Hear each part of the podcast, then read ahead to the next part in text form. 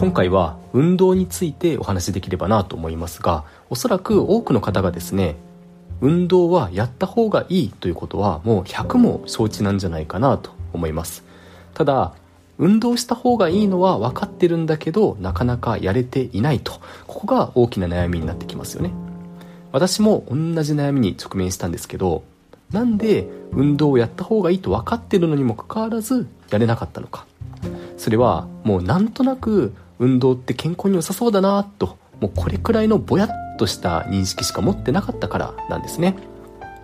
でこのなんとなく良さそうって認識ですと、まあ、どうしても運動を継続する理由というものにはなりえないんですよね。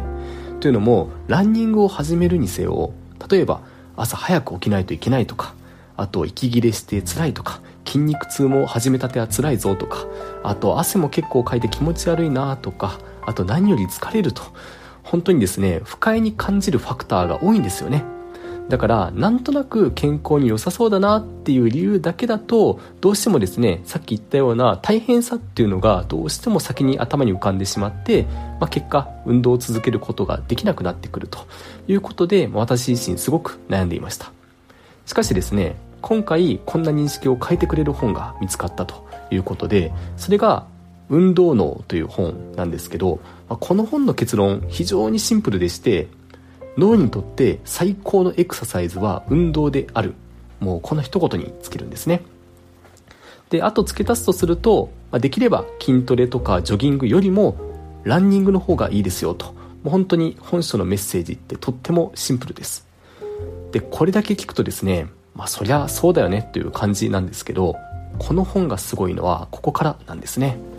というのもおよそ306 60ページですかね。366ページだったと思うんですけどこれくらいの分量を割いてもうあらゆる角度から運動はなぜ脳に良いのかという問いが本当にいろんな角度から論証されています。例えば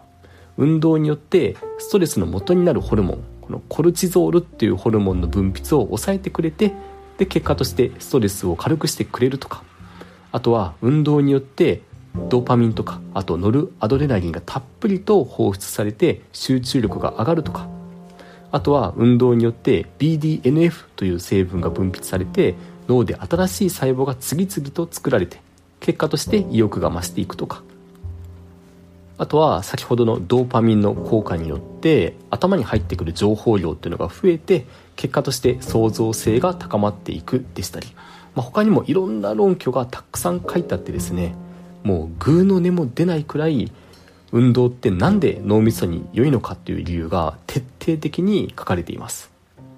ここまで徹底して説得されるとですね